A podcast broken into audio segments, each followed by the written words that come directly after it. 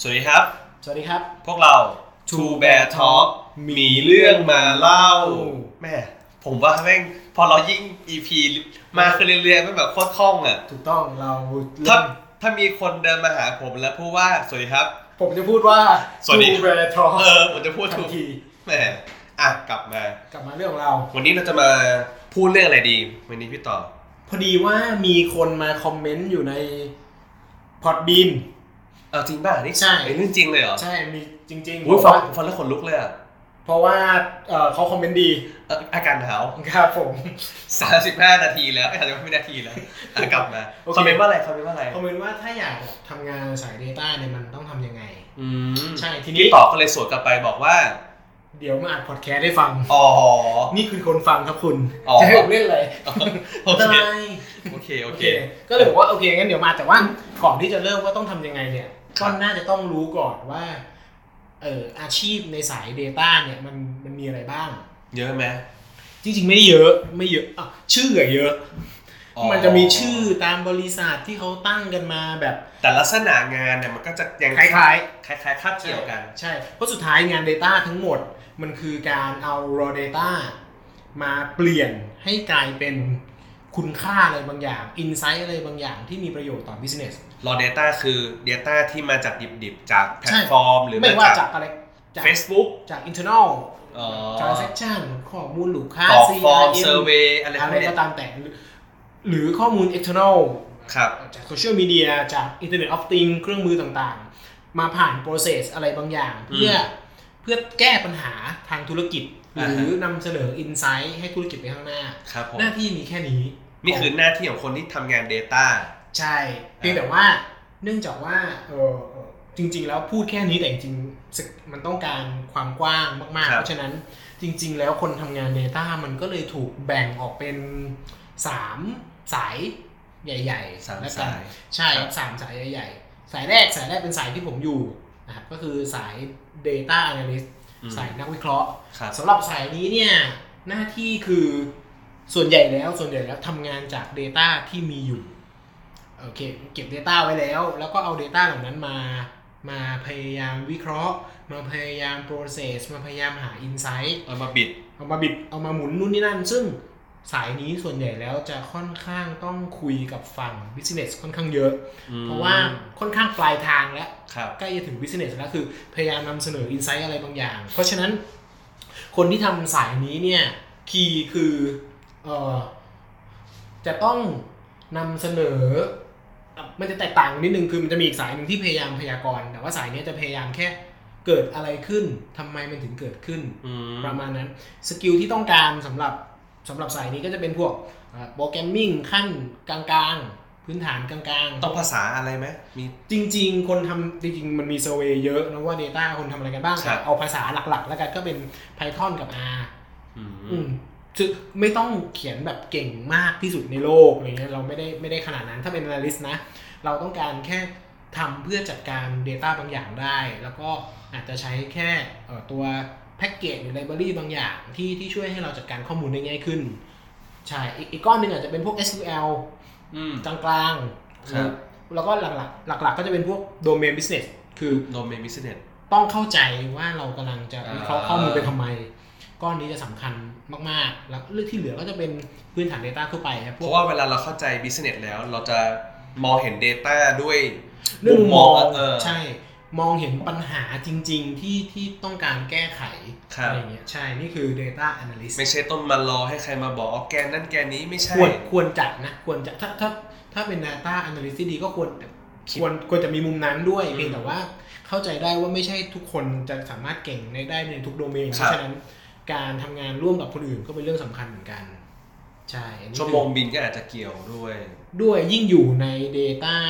เอ้ยยิ่งอยู่ในอินดัสทรีนาน ค ๆ รับ ก็จะก็จะเข้าใจ อืม คาแรคเตอร์ของของธุรกิจคาแรคเตอร์ เออ ของ Data มากขึ้น เอ้ยผมว่าผมน่าสนใจเรื่องอินดัสทรีนะหมายถึงว่า แต่ละอินดัสทรีก็คงจะมีความสนุกชาเลนจ์ของเรื่อง Data แตกต่างกัน เรียกว่ามีทั้งมุมที่น่าเบื่อ แตกต่างกันและมุมที่สนุกแตกต่างกัน ไม่ได้บอกว่างาน Data เป็นงานที่แบบสนุกสุดยอดในโลก เออเออ มันมีส่วน เออ ที่น่าเบื่อเยอะมากๆอยู่แล้ว ผมผมแทรกเรื่องนี้ได้ไหมผมอยากรู้อินดัสทรีอะไรในมุมมอง หรือว่าจากประสบการณ์พี่ต่อ อืม ที่แบบรู้สึกว่าเฮ้ยอินดัสทรีเนี่ยไม่สนุกแม่ เออผมเอาเป็นว่า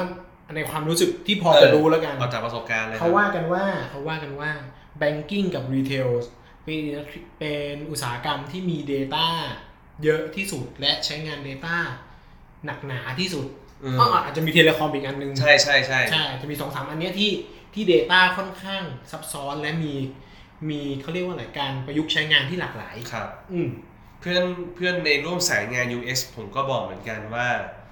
เอ่อ Data ที่มาจาก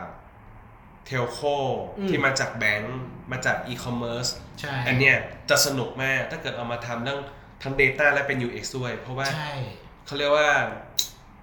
population ของ user ที่ในอยู่ในระบบเนี่ยมันเยอะมาก มันเยอะมากและข้อมูลที่เก็บก็ค่อนข้างละเอียด ครับ โอเค อันนี้ก็เป็นสายแรก Data Analyst ใช่ ที่พี่ต่อทำอยู่อ่ะสายต่อไปครับ สายต่อไปก็อันนี้น่าจะเป็นชื่อที่ทุกคนคุ้นหู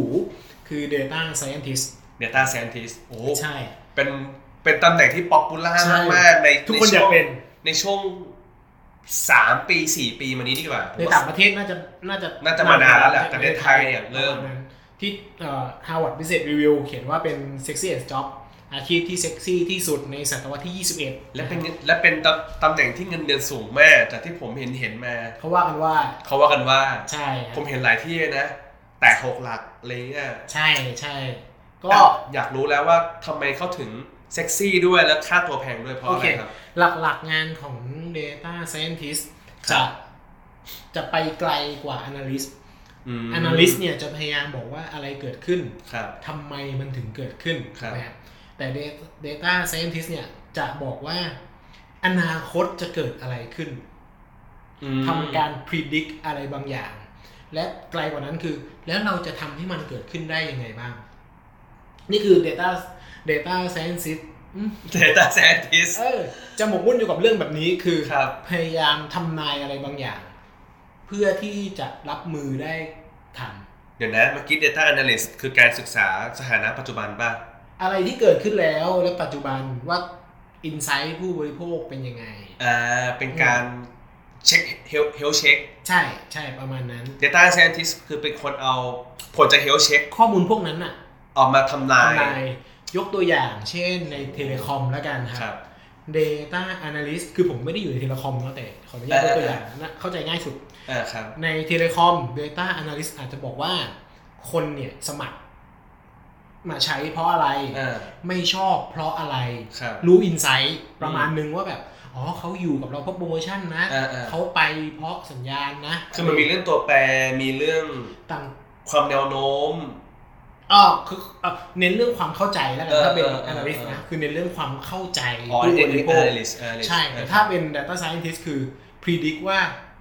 มีใครบ้างที่กำลังจะย้าย อ่า ย้ายออกไปและเราต้องทำแอคชั่นอะไรเพื่อให้เขายังอยู่ อืม ในในกับค่ายเรา อืม นี่คือตัวอย่างเทเลคอมคือ หมายถึงว่าเนี่ยจะเห็นว่า Data Analyst คือพยายามเข้าใจว่าทำไมเขาทำทำไมเขาถึงอยู่ทำไมเขาถึงไป ครับ แต่ Data Scientist คือ predict ว่า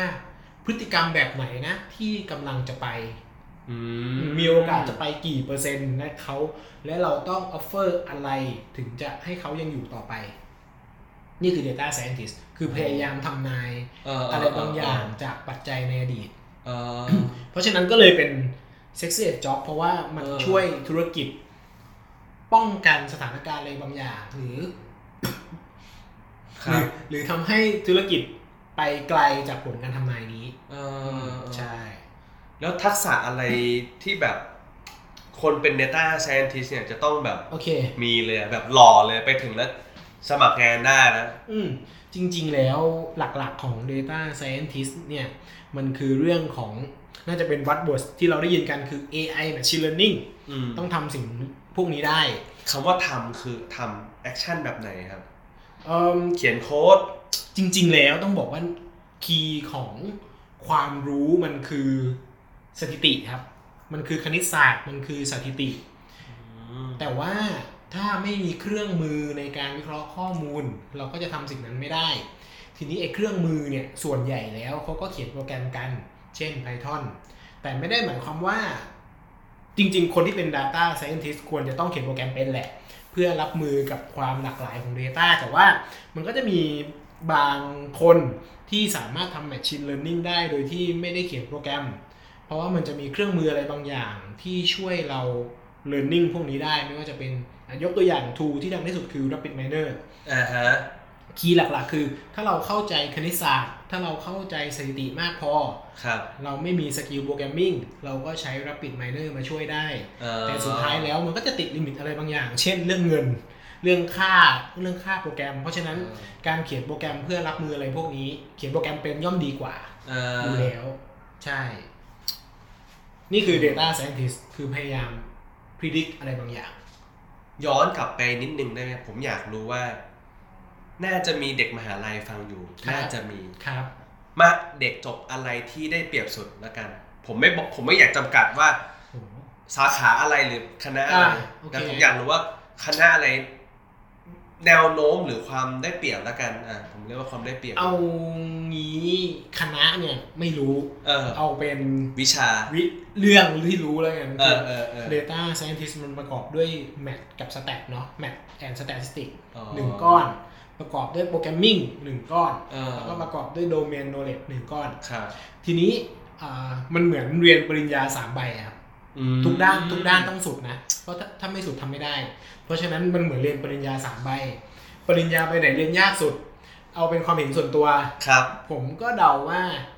ไม่แมทก็โปรแกรมมิ่งอ่ะ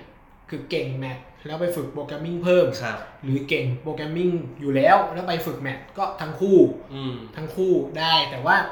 ที่เราเห็นในปัจจุบันส่วนใหญ่เป็นสายโปรแกรมมิ่งที่ อืม ไปเรียนแมทเพิ่ม ที่ได้เปรียบละกันผมเรียกว่าที่ได้เปรียบ ใช่ครับ อืม เพราะว่าอ่ะถ้าถามผมอย่างผมผมให้ฝึกโปรแกรมมิ่งเนี้ยก็ก็ไม่ได้ง่ายก็ต้องใช้เวลาใน มี การ learning curve เยอะ ใช่ กว่าคนที่เป็นโปรแกรมเมอร์ ใช่ค่อนข้างสูง โอเคงั้นประมาณนี้ดีกว่า ประมาณนี้ Data- data scientist ใช่ อาชีพที่เซ็กซี่ที่สุดในช่วงนี้ละกัน ศตวรรษที่ 21 เขาว่ากันว่า โอ้โห อืม อันที่สาม อันที่สามเลยดีกว่า จริง ๆ แล้วทั้ง Analyst กับ Data Scientist Scientist เนี่ย ก็คือทำงานอยู่บน Data เมื่อกี้อย่างที่บอกนะ คือเราต้องจัดการกับ raw data ครับ ซึ่งสองอาชีพที่ผ่านมาก็จัดการได้แต่ความซับซ้อนของ Data ในปัจจุบันเนี่ยมันมันเยอะมาก เพราะฉะนั้นมันก็เลยมีก้อนก้อนหนึ่งที่อาชีพอาชีพหนึ่งเลยที่ค่อนข้างสำคัญเหมือนกันคือ Data Engineer Data Engineer คนคนนี้เนี่ยอาชีพนี้เนี่ยรับหน้าที่ในการดูแลต้นทานเอ่อ ต้นน้ำ ต้น ข น้ำ องข้อมูล ใช่คือถ้าไม่มี Data Engineer ที่ดี ถ้าบริษัทไม่มี อ่า โครงสร้างการเก็บ Data ที่ดี ปลายทางพังหมด ก็คือสมมุติเทลโคบอกว่าฉันมียูเซอร์ที่ใช้โทรศัพท์อยู่ในระบบเยอะมาก Data ใช่ Engineer ก็ต้องออกแบบระบบเพื่อรองรับเวลามีทราฟฟิกหรือยู ใช่ เซอร์โทรศัพท์เนี่ยเข้ามาใน พวก Infrastructure หรือรวมไปถึงอาจจะ call center ไม่รู้แหละสักอ ใช่ ย่าง Database ต่างๆ ซึ่งจริง ๆ บริษัทในไทย ครับ เรียกร้องตำแหน่ง Data Scientist แต่มีคนบอกแล้วว่าสิ่งที่บริษัทในไทยขาดในช่วงนี้คือ Data Engineer อ๋อ เขาอยากได้คนไปทำ Data โดยที่ไม่เก็บ Data ไม่ได้ อ่า ต้องหาคนเก็บ Data ของคุณก่อน ก็คือทำทำท่อทำถังเก็บ ให้ Data มันเรียบ นี่ ร้อย ให้มันแข็งแรงด้วย ใช่คำคำว่าเรียบร้อยคือสามารถเอาไปใช้งานต่อได้ดีด้วยนะ ไม่ใช่ อ่า เลเทเทะนะ ไม่ใช่ อ๋อ เอาหมดเลย ใช่ ไม่ใช่ ไม่ใช่ ต้องเป็นการเก็บอย่างมีเขาเรียกว่ามันต้องมีกลยุทธ์ เออเออ และมีการจัดการที่ดี คือผมว่าสุดท้ายก็ต้องกลับไปคุยกับ business อีกแหละว่า หรือ stakeholder ด้วย ใช่ ว่าคุณจะเอา Data ไปทำอะไรบ้าง ถูก ไม่ใช่จะเก็บหมดทุกอย่าง ใช่ เก็บทุกอย่างอาจจะทำได้แหละแต่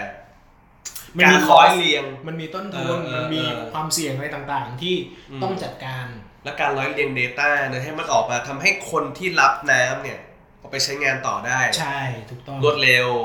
transparent ด้วยคนเดียว มีประโยชน์ทันเวลา เออ อะไรเงี้ยครับ ผมชอบฟังที่พี่ต้าพูดมากเลยพี่ต้าก็ชอบพูดถึงเรื่อง Data ไง พูด ว่า ว่า คนที่ทำงานเกี่ยวกับ Data ทุกคนต้องสามารถเข้าถึงได้ อ่าใช่ อ่าใช่ไหม ส่ง Data ไปถึงคนหน้าบ้านให้ได้ เอออ ม ไม่งั้น มีคีย์ ก็กลายเป็นคนในองค์กรก็จะไม่มีเขาเรียกว่า Data driven culture ของเขา ใช่ ซึ่งเดี๋ยวเราจะ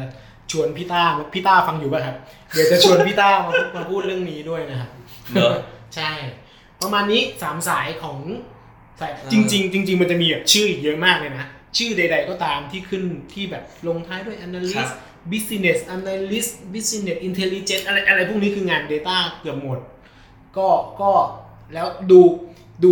Job Description แล้วกันเวลาสมัคร เออ เพราะว่าแล้วแต่บริษัท เพราะว่าอย่างบางบริษัทเขาต้องการ identify ชัด ครับ ๆ ว่าต้องทำกับอะไร เพราะฉะนั้นชื่อมันก็เลยอาจจะแตกต่างไปจากนี้เช่น data Archi- architecture หรือหรือเอิ่มเป็น data scientist ที่เจาะจงเป็นพิเศษในขาใดขาหนึ่งอะไรเงี้ย เออ ก็จะมี หรือบางคนอาจจะเรียก machine learning engineer ก็มี โอ้โห ใช่เพราะฉะนั้นเวลาสมัครงานดูชื่อส่วนหนึ่งที่เหลือ เออ คือดู description หรืออย่าง ว่า บางที่ก็ใช้ตำแหน่งว่า AI developer ใช่ ก็จะมีคือคือเขาพยายามตั้งชื่อให้มันรู้ สอด ว่า คล้อง ต้องการคนแบบไหนแหละ เพราะฉะนั้น อืม เวลาใครจะสมัครก็ดู description เอาเวิร์กกว่า แล้วก็เอ่ออ่านในคลิปชั่นด้วย ถ้าเกิดคุณได้มาสัมภาษณ์งานก็ถามให้ละเอียดด้วย เช็คให้ชัวร์ เออว่าคุณรับผิดชอบอะไร อยากทำจริง ๆ หรือเปล่า เป้าหมายคืออะไร เออ การตำแหน่งเนี้ย value ของคุณที่อยู่ในบริษัทนั้นมันคืออะไร ผมว่าตอนสัมภาษณ์งานไม่สำคัญมาก มาก ผมเจอบ่อยมากเลยแบบเข้ามาถึงเสร็จแล้วก็ไม่เหมือนที่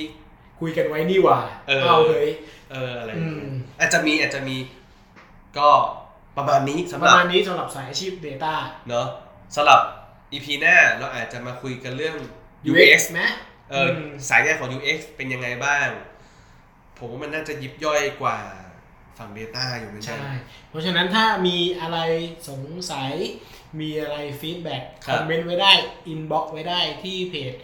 facebook.com slash t o b e a r t a l k x 2 b e a r s แล้วก็ t a l k นะครับ ก็ฝากกด subscribe กดไลค์กดแชร์ ไปให้คนที่อยากทำงาน Data หรือ UX ด้วยนะครับ ได้ขอบคุณมากนะครับสำหรับ EP นี้ ครับผม ขอบคุณครับ ขอบคุณครับ